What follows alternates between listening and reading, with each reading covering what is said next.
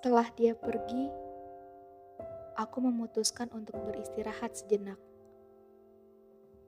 Mengosongkan semua pikiran, mencoba melepas beban yang ada.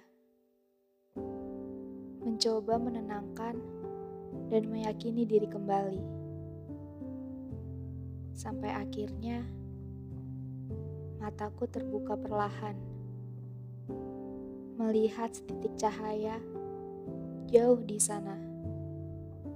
Sangat jelas dan terang pancarannya. Ingin rasanya melangkah.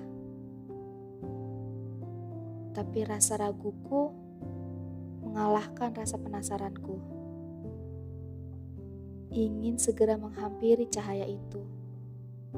Tapi aku takut jika itu bukan untukku. Apakah ini cahaya yang kucari? Apakah ini cahaya yang akan menjadi petunjukku? Haruskah aku menghampirinya sekarang?